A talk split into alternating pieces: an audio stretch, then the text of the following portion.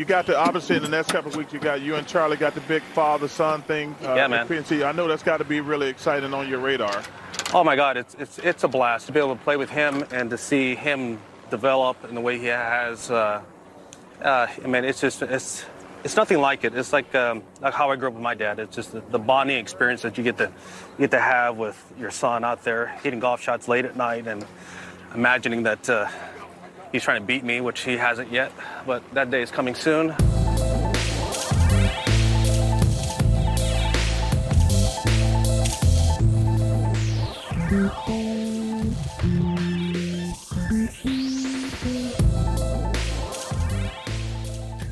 Hallo iedereen en welkom bij de elfde aflevering van de Golfcultuur podcast. We hebben eigenlijk um, weer een enorme prestatie van een, van een Belgische golfster achter de rug. Ik ga Frederik welkom heten voor vandaag, maar ook een gast, Andy Hancock. Welkom beiden.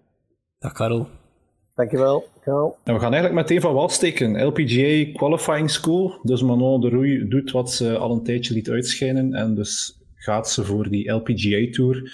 Daar had ze de kans voor de voorbije twee weken. Frederik, je hebt het, wat gevolgd, hè, want je kon het ook volgen via het leaderboard op de LPGA. Wat vond je van Manon haar prestatie? Ja, fantastisch gestart. Hè. Ik denk dat ze na één dag stond ze rondje 64 stond aan de leiding.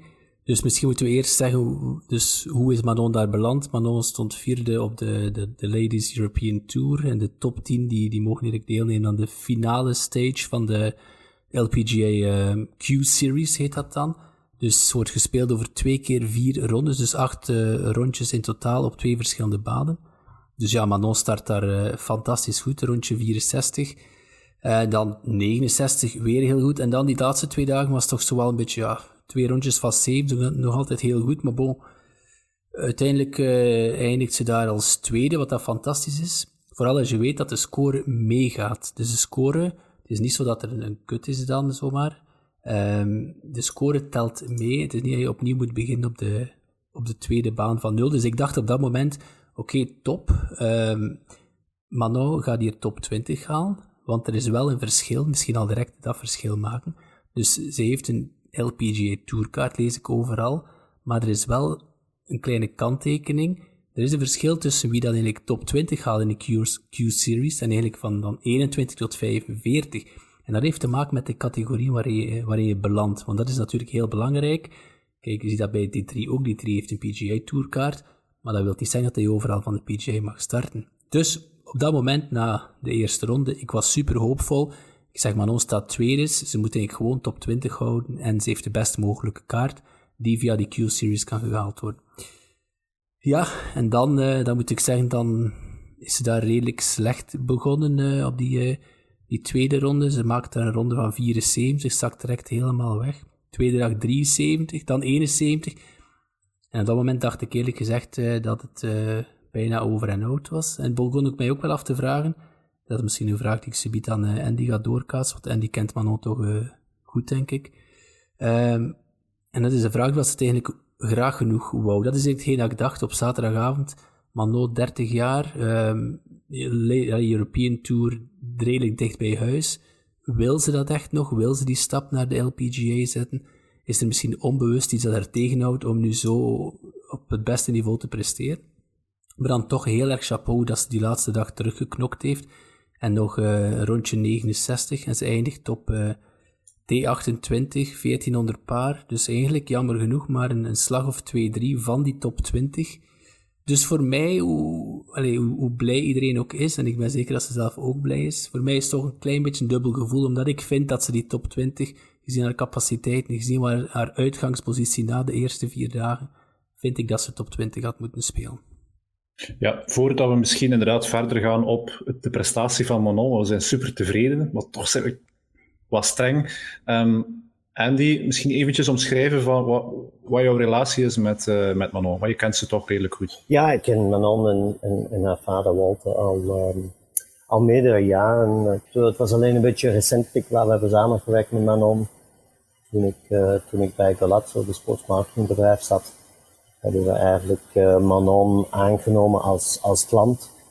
Uh, we hadden geen spelers of speelsters op, op golfniveau niveau in onze, in onze groep van klanten. En gezien dat we toch goed bezig waren in de golfwereld met de Soudal Open, met de Porsche Golf Cup enzovoort, hadden we eigenlijk voorgesteld aan Manon om, om, om klant te worden. Dus ja, um, dat, is, dat is tot een eind gekomen uh, vorig jaar toen ik wegging bij uh, Galazzo. Maar dat was een, een klein twee jaar als ja, agent, manager van Manon. Dus ja, ik ken, ken, haar, ken haar op professioneel vlak vrij, goed, zou ik zeggen. En um, ja, ik denk, uh, zoals jullie zeggen, uh, ongelooflijk prestatie. Uh, ik denk dat ze iets dat altijd, maar altijd heeft gewild om toch die poging te maken naar LPGA. en het was jammer van twee jaar geleden met de pandemie dat ze ook top 5 op de Europees ranking, maar ze had de kans niet om, om juist voor die qualifying series te gaan. nu, nu wel. En ik denk, um, ik denk hoe ze dat heeft gedaan, ik, ik, ik heb zo'n beetje zin om te zeggen, typisch Manon, uh, the hard way. Uh, ik denk, um, en ik was niet verrast om, om, om, te zien hoe ze terugkwam. Die laatste ja, twee ronden, zou ik zo zeggen. Die laatste rond waar ze echt moest een, iets. Ze wist zeker dat ze moesten een paar onder de baan spelen. En ik denk het feit dat ze dat heeft gehaald en gedaan. chapeau, wat ik toch met de met, met uh, top 45, ik denk dat die kaart toch 60% uh, van de LPGA-toernooien garandeert.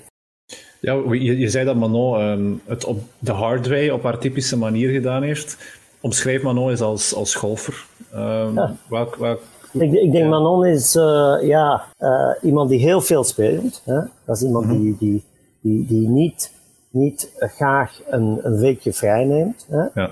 Dat is iemand die alles inzet. Uh, uh, een jonge dame met, uh, zeggen, sinds, ik denk, ik heb haar eerst ontmoet toen ze, ik ga zeggen, 16 of 17 jaar oud was. En ik was, onder de indruk van haar zelfvertrouwen. ze is heel gedreven en ze, heeft, ze is heel sterk mentaal. ze is ook iemand die werkt in een heel klein bubbel. Hè? Dat is niet iemand met veel mensen om haar omheen. Uh, ik denk als je denkt het feit dat ze, ze heeft bij Golazzo getekend, wat uh, drie, vier jaar geleden, toen was ze al 28, 27. En ze zei onmiddellijk, ik heb, nie, ik heb niemand nodig om mijn hotel te boeken, of mijn tas te dragen, of mijn uh, voyage te organiseren. Dat, ga, dat doe ik allemaal zelf. En, um, en ik weet nog van dat gesprek heb ik zo'n beetje gezegd, ja oké, okay, ik doe dat allemaal zelf, maar misschien is het beter als ik toch een stuk van u uh, daarin ondersteunt, zodat u, u meer kunt op uw golf ja. uh, focussen. Um, ik denk, ze was principieel bij ons om sponsors te vinden, zoals veel spelers zijn op zoek naar, naar, naar, sponsors, maar we hebben daar ook, denk ik, wat meer aangeboden. En ik heb in die tijd een beetje meer, ik denk dat, dat vertrouwen geeft ze, geeft ze niet makkelijk weg. Ja, dat is, dus dat is iemand die heel ja, independent, onafhankelijk, hè, ze doet haar ding, ja, een onafhankelijke mindset. Ja. Ja, ja. ze werkt heel hard, maar, maar de, anders kom je er niet in welke ook individueel sport. Hè? Um, ja, is dat in tennis, is dat in golf, is dat in uh, weet niet welke snooker, welke andere sport. Je, je moet ergens een beetje, um, ja, ik ga niet zeggen egoïstisch, maar je moet, je moet het zelfvertrouwen hebben en je moet de doorgangskracht hebben om dat te kunnen leveren. En ik denk ook Manon is niet de grootste, als je kijkt naar die speelsters op de LPG Tour. Een, een Nelly Code of een Anne Van Dam of een Emily Peterson of whoever. Die zijn allemaal six foot whatever. En ja, dan heb je ja, klein Manon, die een beetje een soort Ian Woosnum-achtig uh, uh, uh, feel geeft. Met dat, want ze slaat de bal toch... Toch vrij lang, hè? Ja, ja. Ja, ja. 260, 265 gemiddeld. Ja, het, hè, niet niet meters, mm-hmm. dat hij makkelijk op de LPGA in de top 40 mm, zet, denk ik, qua afstand. Het probleem is, is driving accuracy, hè? Mm-hmm. Is en, niet de afstand. En die, in, welke mate denk je dat uh, Laura González Escalon was daar uh, haar caddy uh, op dit toernooi? Dus, dus Laura, voor de mensen die haar niet kennen, um, ja, Belgische golfster, die LPGA en Symmetra Tour ja, en de Symmetra Tour. Ja. Um, dus zij, ja, Manon was daar in interviews heel positief over. Hoe denk je dat Oh. dat eh, heeft bijgedragen tot daar... eh, Ja, misschien wel, want, Manon heeft altijd een, een eh, ik denk de relatie met Carif en Manon is, is, is een aantal jaren een moeilijke verhaal geweest. Vroeger was dat haar papa Walter en ze had wat moeite om een professioneel, professioneel caddy-relatie op te bouwen. Er zitten ook heel veel toernooien, ja, LED Access en dan ook de kleinere eh eh LET-toernooien gewoon zelf tas gedragen, zoals veel van die, die dames doen. Eh, vanwege kost, vanwege prijzengeld enzovoort. Dus ik denk, ehm, het, het relatie met Laura is een goede relatie. Ja, ze kennen elkaar goed. En ik denk dat heeft, ja, dat, dat heeft zeker geholpen. Dat heeft zeker geholpen. Nu, nu, hoe gaat ze die relatie verder brengen? I don't know.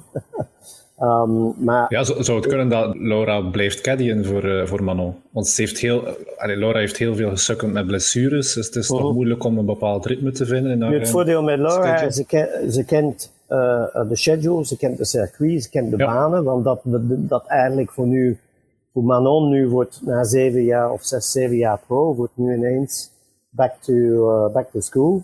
Ja, met, met natuurlijk alle ervaring. Ja, het, eh, het uitdaging is, eh, je hebt eh, ineens al die banen die je niet kent. Oké, je kent zeker een paar van die banen, maar het is niet zoals in Europa, eh, waar ze een Evian of een Roosendaal of weet ik veel wat eh, eh, eh, kent. Dus dat, dat uitdaging ligt daar, nieuwe omgeving, nieuwe banen. Een totaal andere niveau van spel, moet, moet, je, moet je zeggen. Als je kijkt naar het niveau van de LPGA tegenover de LET, is gewoon much veel hoger. En Ja. dus ehm, ja, misschien een, een, een, een, een, een hulp of whatever it is, eh, samenwerking met een Laura die dat wel kent, beter. Ja, misschien dat eerste jaar, die overschakeling, dat zou, zou ideaal zijn om toch... eh, Ja. ja, ik weet niet wat de status is van Laura vandaag, dus misschien Voilà. Heeft ze nog andere ambities. Hè? Maar je hebt Ik het denk dat daarover... zij, dat zij zit enkel op de, de Symmetra, dus de Epson is dat nu, dacht ik. Dus de, Ja, de weet Epson je, de, Tour, ja. de challenge, Ja. challenge Tour van de Ja. LPGA, zeg maar. Allee, of de, de, Corn Ferry. Maar Mhm. pas op, en dat, want ik was natuurlijk wel wat streng voor, eh, voor Manon. Ik ben vaak streng. Gewoon, allee, omdat we het beste verwachten van onze Belgische toppers, zeg Mhm. maar. Ehm, maar toch wel straf als je dan kijkt tegen wie ze, ze uitkwam daar. Want zij heel weinig LPGA-ervaring, maar ze heeft daar wel gespeeld tegen heel veel speelsters die wel heel veel LPGA-ervaring Ja. hadden. Hè? Ja, Of ja. die een kaart kwijt waren, of die al en- eigenlijk, en ja, ik denk- hun ranking wilden verbeteren. Ik denk als je kijkt naar hoeveel Manon heeft dit jaar gespeeld, dan gaat ze toch daar naartoe. Dan gaat ze toch twee keer, eh, eh, eh, eigenlijk twee toernooien spelen. Hè? Met een cumulatief op, op, op, op de scoreboard. Ja, dat, dat is ja. Ja, klopt. Hè. Ze heeft drie verschillende banen moeten spelen. Hè. Dus in die eerste ronde was het een switch van twee verschillende banen. Dan de, de, de tweede week was dan eh, op één baan, waar ik vreesde dat dat weer zo'n baan ging zijn die ze dan minder goed onder de knie ging hebben. Veel minder dan die, dan die eerste week. Dan heeft ze misschien een kleine aanpassingschallenge gehad in die eerste paar rondes. Dus, dus inderdaad, twee wedstrijden na elkaar en dan toch nog op die positie eindigen in zo'n sterk deelnemersveld. eh, is inderdaad wel chapeau. Maar je gaf het daarnet ook wel aan, is het feit dat, dat er zo'n groot niveauverschil is. En als je kijkt naar de toppers, dan zie je ook wel dat ze, ik heb het eventjes uitgerekend, ze kwam voor de, voor de nummer 1 positie een vijftiental slagen tekort. Dat is, dat is ongeveer een tweetal slagen per ronde, per dag, wat dat eigenlijk wel gigantisch veel is. Ja, maar, maar, maar, maar als ik daar even mag op antwoorden, ze heeft dan Mhm. enkel verloren op die, op die tweede baan, allee, die derde baan eigenlijk. ja. Want, en volgens mij was dat ook een baan die daar minder lag, want ze heeft eigenlijk gewoon die eerste dagen zelfs slagen moeten toegeven aan het veld, hè, en dan heeft ze nog een beetje ingehaald. Dus eh, als we gewoon even onthouden die eerste ronde waar dat ze op twee banen speelde, die daar heel goed lagen, dan draaide ze, ja, ze was gewoon, was top, hè. Ze, ze Ja, was voilà. tweede.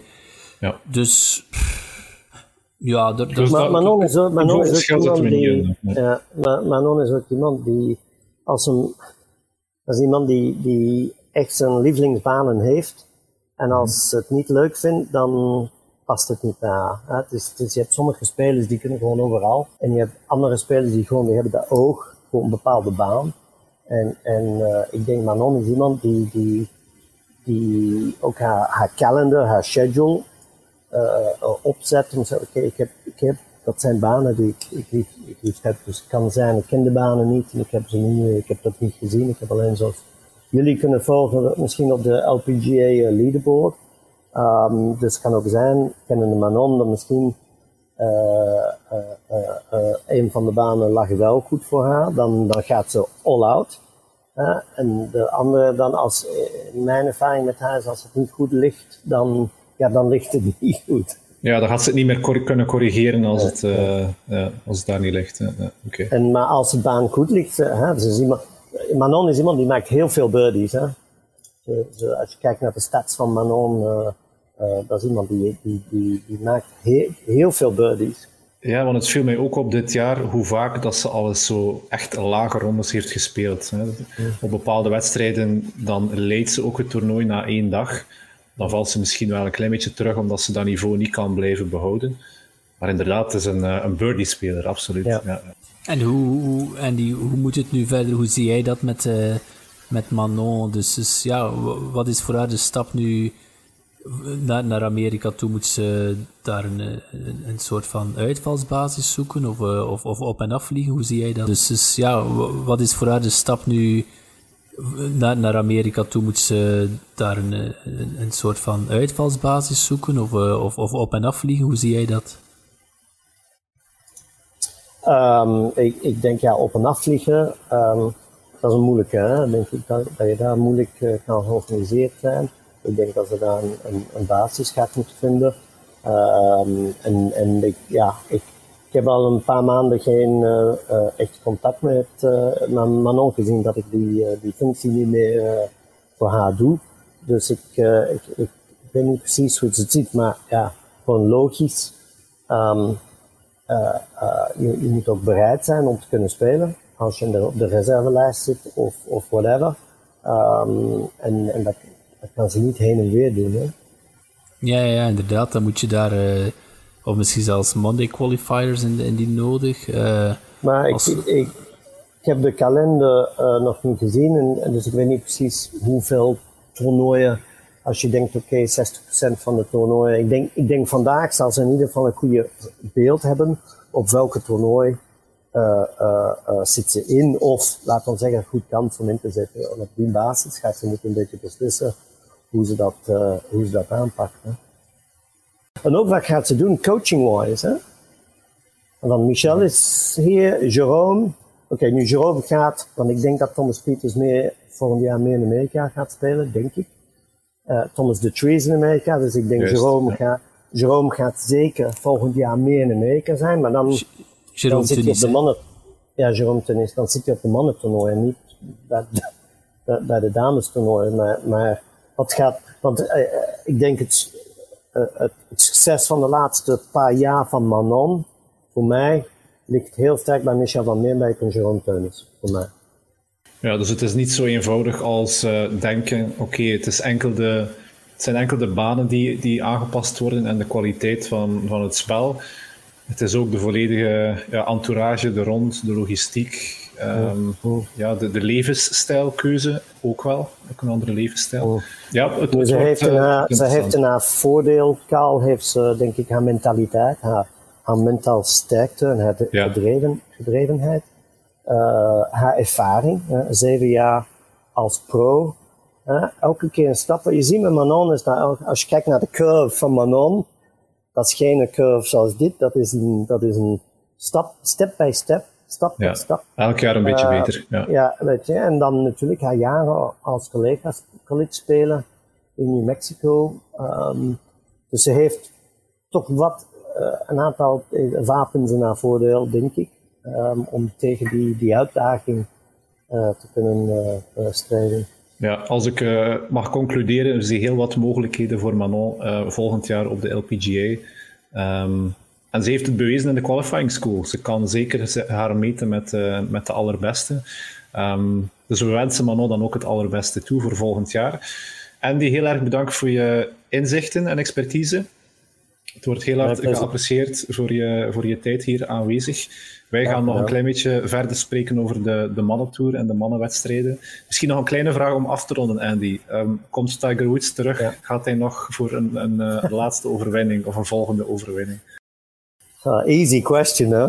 Ach, um, um, uh, hebben jullie de match gezien? Hebben jullie de match gekeken? daar gaan we het nog over dus hebben. Ja, kijk, uh, die arme jongen die kan bijna niet meer lopen. Um, Inderdaad. Uh, golf is één ding, maar oké, hij zegt dat dat uh, plantar fasciitis is.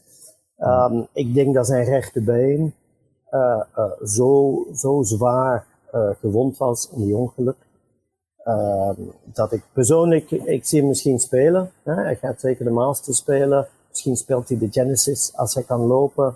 En een paar andere toernooien. Maar persoonlijk zie, hem, zie ik hem niet meer terugkomen. Persoonlijk niet. Oké, maar inderdaad. Ik kan ons altijd verrassen. Het blijft Tiger Woods. Absoluut, absoluut. En als ik zoiets zeg, dan denk ik, oh jee, wat heb ik nu gezegd? maar ik, ik kan het, uh, ik persoonlijk, I don't, I don't see it. Als je ziet hoe, nee, nee, hoe zwaar, het, ook zwaar uh, het ligt. Oké, dan blijf ik Tiger fanboy en dan gaan jullie uh, realist zijn. Heel erg bedankt okay. Andy, bedankt voor Dag, heren, bedankt, langs te komen. Bye Andy, tot ziens. Bye. Bye. Naast al het qualifying school gebeuren zijn er ook nog uh, heel wat wedstrijden gebeurd. Well, heel wat wedstrijden. Eigenlijk twee leuke wedstrijden, zo moet ik het uh, omschrijven. We hebben Tiger Woods eigenlijk terug in actie gezien. Op de, in de match.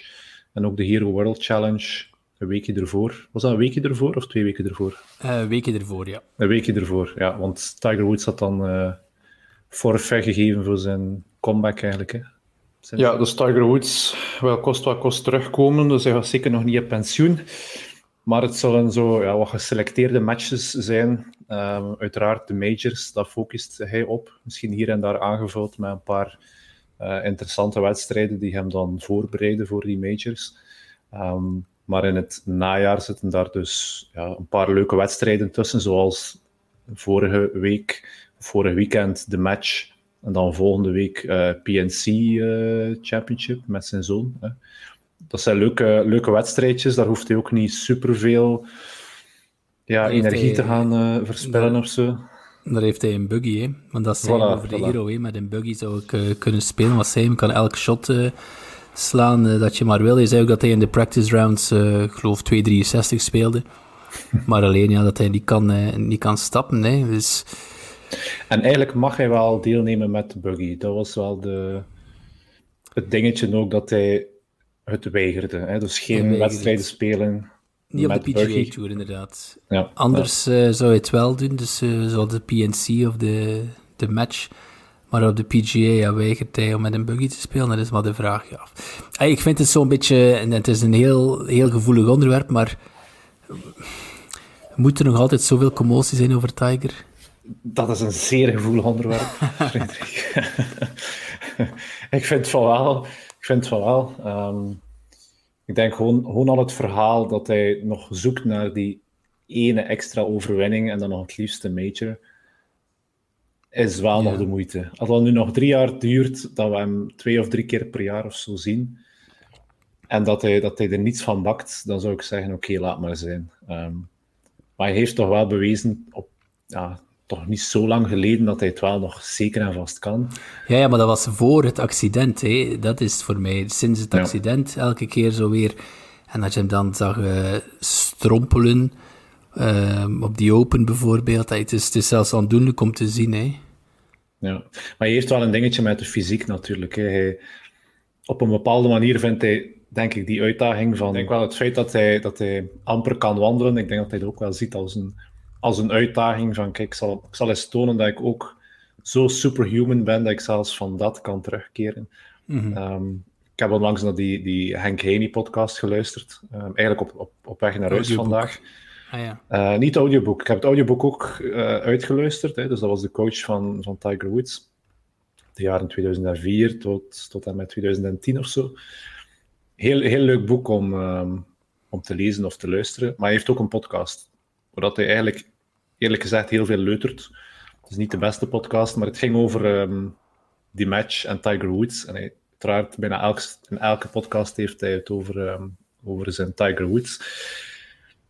En daar gaf hij ook wel aan van oké, ja, Tiger zijn relatie met, de, met het fysieke, met het lichaam, met, ehm, met de fitness enzovoort, is misschien ook niet zo gezond. Ehm, maar het maakt wel ja, uit van, het maakt uit van, van Tiger zijn, zijn karakter. Ehm, ook het feit dat hij daar, ja, als je naar de match kijkt, dan kijk je ook binnen in de buggies. Uh, dan zie je zo die, die cameraatjes in de, in, de, in de buggies. Ja, je zag dan wel dat hij enorm veel in de gym gezeten heeft. Uh, de laatste paar weken, maanden, ja, altijd al, maar misschien nog wat extreem, omdat hij iets minder kon, uh, kon golfen. En daar had Henk Heini wel commentaar op van... Ja, eigenlijk is hij niet gemaakt om zoveel mhm. spiermassa aan te kunnen. Dat is, een, Dat is een golfer die heel atletisch is en, en, en heel, ja, eigenlijk heel smalletjes gebouwd is qua beenstructuur. En dan zie je, maar je ziet het ook als hij een short speelt. Hij heeft hele mhm. fijne beentjes. Mm -hmm. maar dat bovenlichaam is eigenlijk twee keer zo breed als het zou moeten zijn. En hij had nu ook zo van die pol een polootje aan met heel nauw omsluitende um, mouwtjes, dat de biceps er bijna ja, aan het uitpuilen waren. Ja, het, we gaan zien of, dat hij, of dat hij het slim gaat aanpakken en dat zijn, zijn relatie met echt het fysieke lichaam een goede is en dat het goed zal uitpakken, of dat hij eigenlijk zichzelf in de, in de vernieling gaat rijden met zijn obsessie om, om toch dat, ja, dat superhuman uh, te, gaan, te gaan nastreven. Mhm. Maar heb je naar, de, heb je naar de, de match gekeken, Frederik? Ik heb niet live gekeken, nee, maar ik heb... Uh, ja, het was ook op een... Uh, bijzonder vervelend uur voor ons. Dus ik heb niet live gekeken, maar ik heb wel nadien... Al moet ik wel zeggen dat dat... Ja, ik word daar niet warm van. Um, dus voor mij is dat een... Ja, dat, het is natuurlijk een exhibitiematch. Ik heb de vorige matches ook maar met een half oog gevolgd. En zeker in de, de hedendaagse polemiek rond uh, Live versus uh, PGA Tour vind ik het eigenlijk wel grappig. Alleen grappig, ja, dat de, de toernooi waar we het de laatste twee weken over moeten spreken is de Hero en, en de Match. Um, En dat is dan ook een beetje het nieuwe product van, van Tiger en, en Rory, of dat het toch moet gaan worden, dan misschien een stadia en zo. Maar, ja, zo dat indoor concept, tomorrow, tomorrow Golf of zoiets. Ja, ja. ja en ook een beetje, allee, het is echt ex exhibitie, dat ene shot daar, waar dat Tiger, hij kan eigenlijk gewoon recht doorslaan, maar uh, hij slaat daar een hoek van je welste magnifiek shot om even zijn uh, kunnen te demonstreren. Dus, allee, het is allemaal tof om te zien. Ja, ja. Maar ik, het zegt mij niet zoveel, ik word er niet wild van. Nou, ik moet zeggen, ik vond het wel heel leuk om, um, om naar te kijken.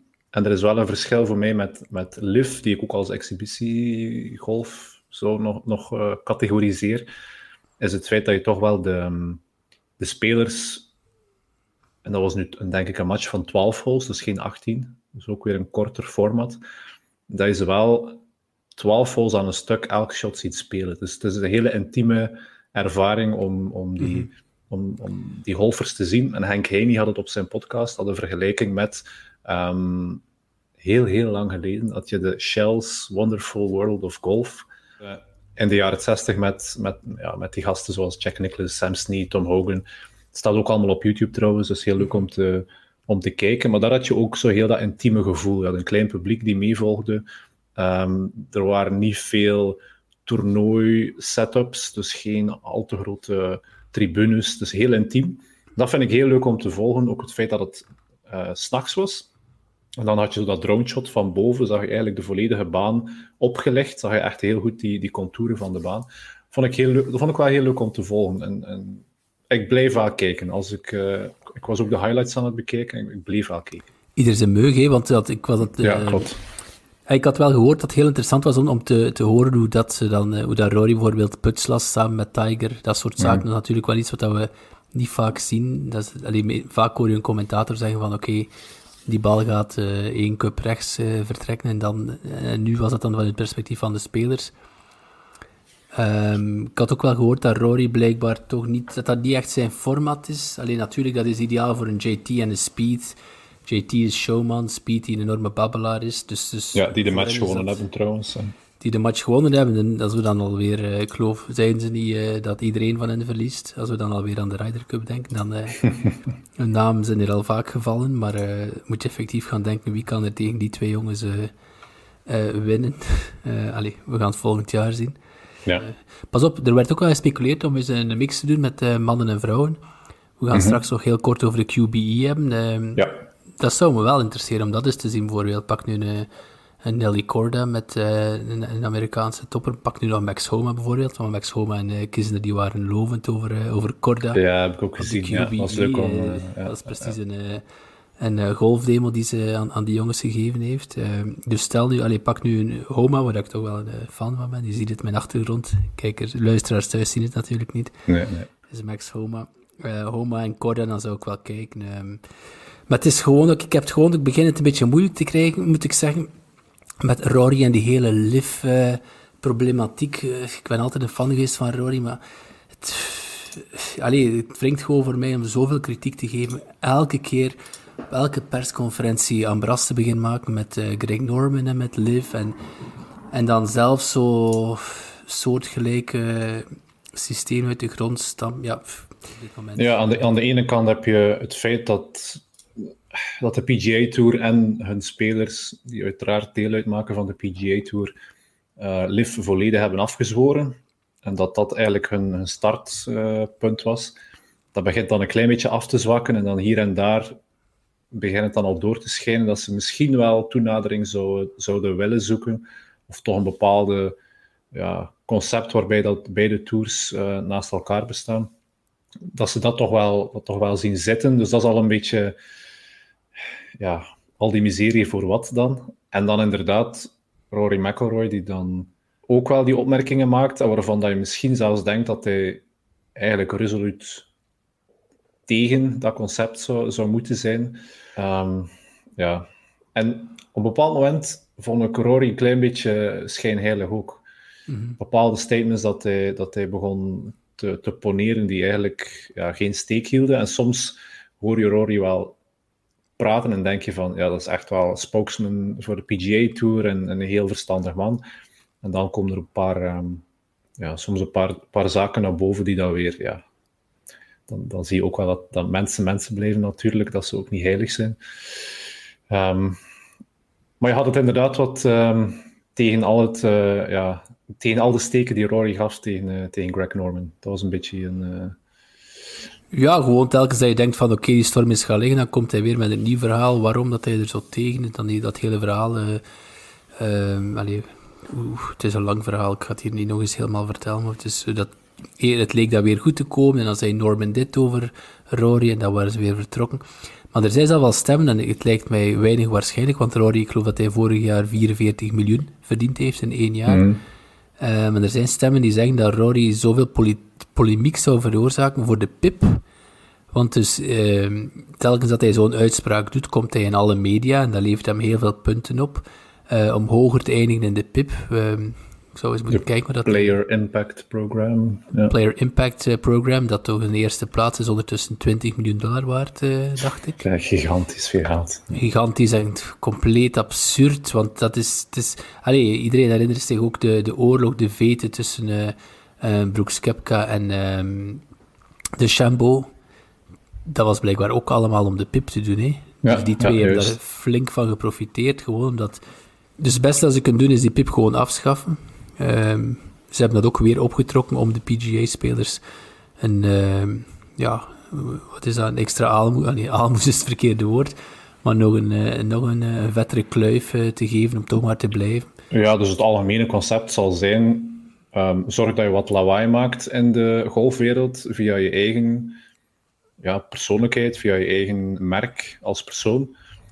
Daardoor gaat de PGA Tour ook groeien en daarvoor geven we je dan een bepaalde bonus in centen. Dat is een beetje, denk ik, het concept van die, van die PIP.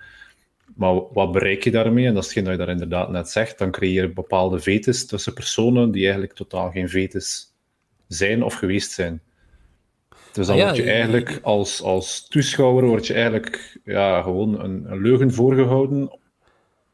En oké, Ah ja, het, ja, het ja. levert dan wel kliks op, maar... maar Je, je weet niet meer wat dat er echt is en wat Voilà, niet. hè. Want een- ja, klopt. als je kijkt wat dat er allemaal... Dus, dus waar houden ze rekening mee in de PIP? Google searches, dus hoe vaak een, een spelersnaam eigenlijk gezocht wordt. Eh, de MVP-index, dat is eigenlijk dan de, zijn reach op social media. Ehm, dan heb je nog eens dat meltwater mentions, is dat dan. Eh, dat trackt hoe vaak je gementioned wordt op global media. Nielsen is ook belangrijk, dus hoe vaak je eigenlijk op op tv gebroadcast wordt. Als Rory zo'n uitspraak doet, ja, dan zit dat waarschijnlijk op Fox in het nieuws, dat uh, eh, NBC, ik zeg nu maar, dat telt mhm. weer mee. Dus ja, als je het zo allemaal uh, optelt, dan is dat als, als je een topspeler bent niet zo moeilijk om eigenlijk heel hoog te eindigen in de pip, als je het een beetje strategisch aanpakt. Uh, dus dat is gewoon ambetant. Je weet op een duur niet meer, spreekt die persoon vanuit zijn hart, of zit daar een hele financiële agenda achter. En dat, dat vind ik heel vervelend. Ja, misschien dat het wel gaat verdwijnen met uh, Netflix, hè, die komt met de serie. Daar ben ik wel heel benieuwd naar. Wanneer komt dat nu eigenlijk uit? ik dacht dat die in februari of zo ging uh, gelanceerd worden op Netflix. Ja, ja. ja die hebben alles het best mogelijke jaar gekozen om een serie te draaien over Dat is eh, ongelooflijk, ongelooflijke timing. Ik ben wel zeer benieuwd. En ook, die Netflix creëert ook wel bepaalde... Het is een beetje als de Formule 1, hè, creëert, creëert bepaalde vetes en scenario's die eigenlijk niet hebben bestaan in het echt maar goed, dat blijft, dan bij, dat blijft dan binnen Netflix natuurlijk. Dat is dan wel die drive to, to survive van, van de Formule 1.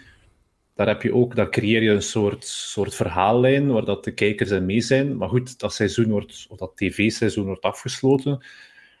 En dat blijft een klein beetje binnen die, binnen die reeks van, van, van Netflix. Maar het is nog een verschil als je effectief in de media komt met artikels en dat het daar allemaal gaat over Mhm. ja, verhalen die niet, die, niet, die niet kloppen en die niet juist zijn. Dus mhm. ja, dat is inderdaad um, afschaffen die handel. Daar ben ik uh, volledig mee akkoord. Misschien moeten we het uh, even een bruggetje maken naar de, de Hero. Heb je die goed gevolgd? Ik heb niet gevolgd. Um, ik heb wel de highlights gezien achteraf. Ja. De Hero World Challenge zegt mij ook iets, iets minder. Um, zelfs al zijn het allemaal toppers die deelnemen. Eerst, ja, omdat je mij af en toe prikkelt met een quizvraagje, Karel. Wat is ja. uh, Hero? Um, hero weet ik, maar het zal geen held zijn in het Nederlands. dat zal het niet zijn. Het is een, uh, een Indisch motormerk. Dus uh, als ik ah, geloof zelfs het eerste of tweede... Ik geloof dat ze Honda-motoren gebruiken, ja, brommers in India, maar ik geloof dat die het meest verkocht worden over heel de wereld. Ik heb het... Uh, het is gewoon de zot hoeveel toernooien dat die mens al gesponsord heeft in zijn leven, hè, die van Hero. Dus die, dat is een naam die je vaak, ja, binnenkort weer, de Hero Cup, Just, heel vaak ziet uh, opduiken. Uh, ja, voilà, kijk, dat wist ik niet. Nee, nee. En uh, gaat door natuurlijk in Nassau, op ja, Albany, ehm, in de Bahamas. Mm -hmm. ja, het is op zich ook al een sprookjesachtig of heel kunstmatige... En weer ik die toch heel PJ-minded ben. Hey, op zo'n moment ben ik heel erg, heel erg kritisch, want ja, ik, ik, ik heb goed gekeken, allee, ik heb dat redelijk goed gevolgd, dat toernooi, en alles eraan vond ik eigenlijk, vind ik ook maar niks eigenlijk, want ja, het is de 20 beste spelers die, uh, allee, die, die er kunnen zijn. Ik geloof dat de top 20 van de top 33 er was, dus 20 spelers, en mhm. dan nog uh, een paar wildcards, dus pak top 16. Tommy Fleetwood was een wildcard, dacht ik. Er is geen kut. Geen kut. Vier dagen toernooi, uh, gewonnen door Victor Hovland. Dat is misschien het meest interessante. Nu, Vooral de hamvraag, Karel. Geloof het of niet, krijgt de winnaar van de Hero uh, eh, OWGR-punten? Um, we hebben daar vorige keer een hele discussie, een hele uitleg over gegeven. En uh, dan zou je normaal zeggen, als je mijn uitleg gehoord hebt, natuurlijk niet. Hè beperkt veld, uh, geen kut. Want dat is de reden, een van de redenen waarom dat Liv geen uh, eh, OWGR-punten krijgt. Wel, uh, alsjeblieft. We hebben dan ook die discussie gevoerd. John Rahm wint in, in Dubai, krijgt daar 21 OWGR-punten, terwijl dat dan de winnaar van de, de RCB Classic, ik geloof dat hij toen 37 punten had. Een hele polemiek. Maar wat blijkt, wat blijkt dat de winnaar van de Hero. Ehm, ik zit hier op de website van uh, OWGR. Uh, dus de Victor Hofland heeft daar maar liefst 29 punten verdiend. In een veld van maar 20 spelers. Dat is uh, ja, mooi meegenomen, zeggen ze dan. Ja. Mooi meegenomen. En ze hebben ja. daar blijkbaar wel x aantal jaar op moeten wachten. Maar ja, je weet natuurlijk wie is van de hero. Wie is daar de grote man? Dat is Tiger Woods. En ja. die zal ook wel een lange arm hebben om daar iets geregeld te, op de een of andere manier hebben ze wel op een bepaald moment aan de regels voldaan. Al zou ik het dus heel goed bewusteren, want ik zie het niet. Um, dus 29 punten voor een winnaar uh, ja, van een veld van 20 man. Natuurlijk, die field rating is heel hoog. Nu wordt het heel technisch, maar de field rating daar was 129. Terwijl dat in Dubai eh, ietsje, ietsje lager zat. Ik zou hier moeten... Uh, dat was 121. Dat die berekening juist uh, loopt. Maar bon, ik wil maar zeggen, het is allemaal... Het wringt heel hard bij mij. Dus Liv, uh, ze zeggen geen kut, maar drie rondes. No way dat dat ooit OWGR-punt kan krijgen. Maar dan zie je een Hero Open, die toch ook een heel vreemde constructie is, vind ik. Daar win je dan gewoon 29 punten. Het staat ter discussie, hè, OWGR. Dat is een feit. Um, en het blijkt nog maar eens dat het inderdaad niet goed en uh, niet al te goed in elkaar zit. Nu, ik wou nog heel iets zeggen over de Hero. Um, dus Tiger heeft daar verschillende keren in de, in de commentaarbox gezeten. Um, en hij ja, is een goede vriend van uh, Justin Thomas. De meeste mensen weten dat wel. En hij, hij, hij zei eigenlijk, hij had wat, toch een klein, klein beetje, allee, kritiek is het juiste woord niet, maar hij is ook uh, aan het proberen om, om JT nog beter te maken, zeg maar. En, en hij deed een interessante uitspraak. Hij zei, the, the bad needs to become a little better. En wat bedoelt hij daarmee? Hij bedoelt dat zo die, die dagen waarop dat je een 73 of een 74 uh, speelt, mm -hmm. die moeten eigenlijk 70 worden, zegt hij. En dat vroeg de, was de Jim Nance, ik denk niet dat Nance was, dat is wat die mensen die naast hem zat, die vroeg, ja, hoe doe je dat? Hij zei, ja, het heeft vooral te maken met attitude, zei Woods. Dus uh, meer vechten, zeg maar, als je voelt dat je een, slechte dag hebt. En uh, ja, meer up-and-downs maken en parputs.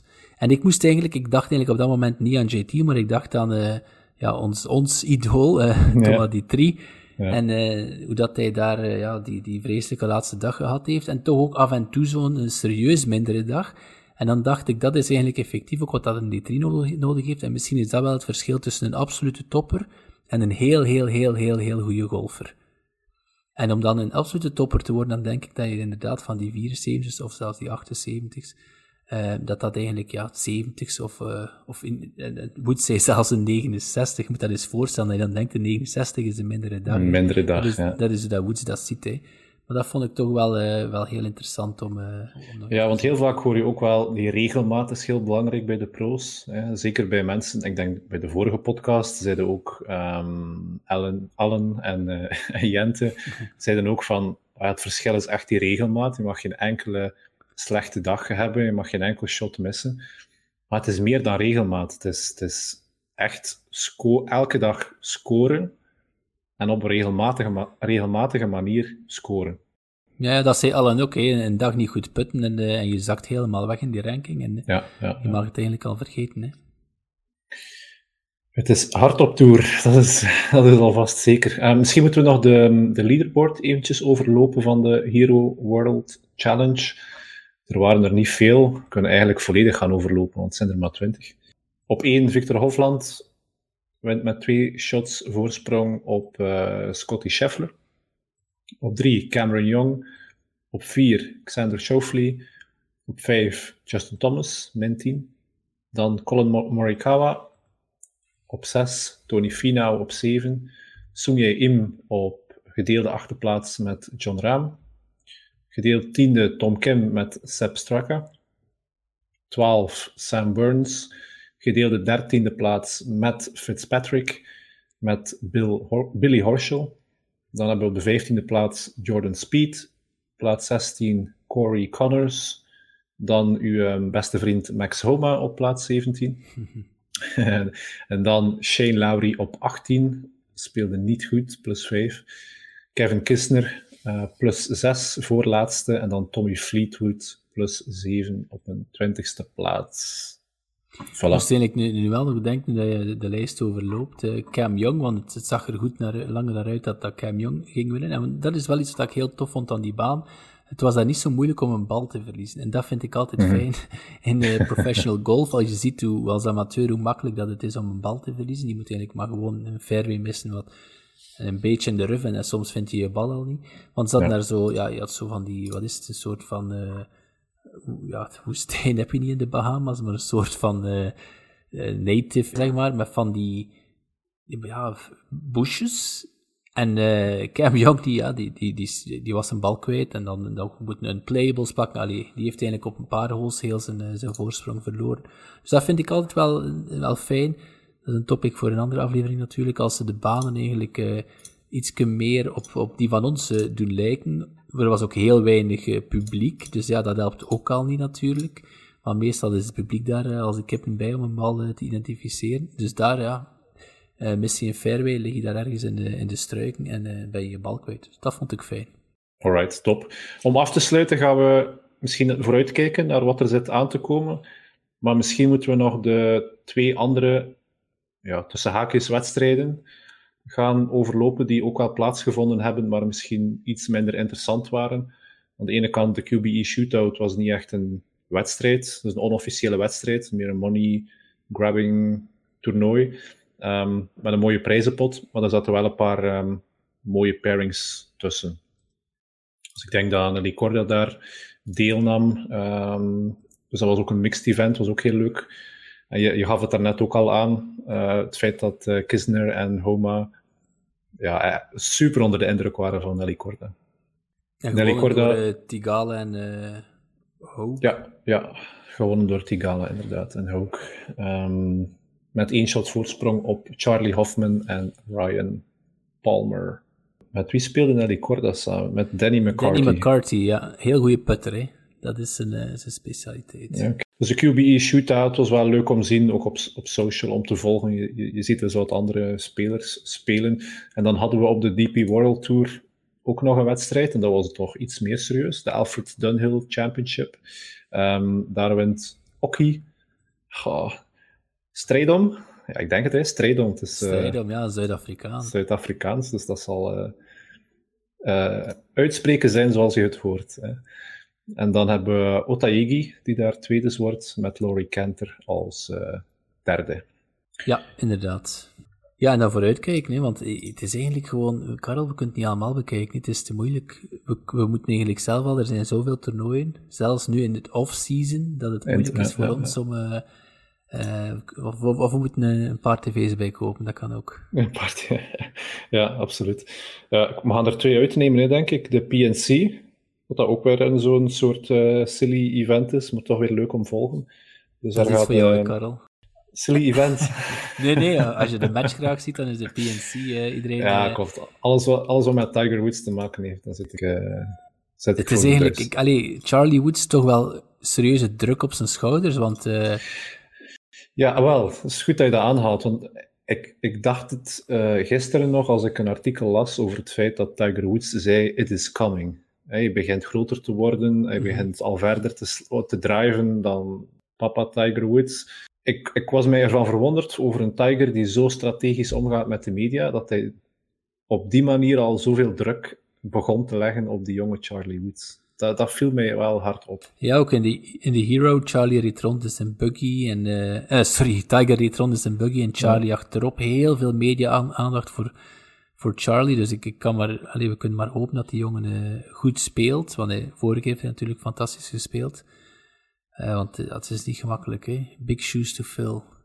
Ja, en ook in de, ehm, heeft dat dan ook, ja, natuurlijk die junior events dat hij speelt. Mm -hmm. En daar zijn de resultaten niet wauw. Het is niet dat hij daar iedereen naar huis speelt. Integendeel. Focus is op zijn swing die Rory-esque is, want dat Tiger gezegd. They don't copy ja. my swing, uh, copy Rory's en zijn driving distance. Maar inderdaad, op, op vlak van scoren is het nog niet wat een Tiger kon op die leeftijd bijvoorbeeld. Hè. Ja. Maar bon, kijk, dus de PNC kijken we naar uit. Heel wat leuke pairings, vader en zoon. Gaan we naar kijken. En dan hebben we ook deze week nog de Afrasia Bank Mauritius Open. Want daar komen onze Belgen terug in actie. Eindelijk, de Tri en uh, ja, kijken we heel hard naar uit. Voilà, dus um, we gaan zien. Als de Belgen goed presteren, dan doen we misschien nog een hele snelle podcast um, om die resultaten te gaan bespreken. Maar anders zal het binnen een twee of drietal weken zijn, denk ik. Top 3 voor mij. Als, als er een van de twee top 3 speelt, zitten we volgende week weer. Wat denk jij, Karel? Zeer goed, dat gaan we, dat gaan we doen. Top, merci dat je er terug bij was, Frederik. Veel plezier. Ik dank ook nog uh, Andy en uh, ja, tot de volgende. Bye bye.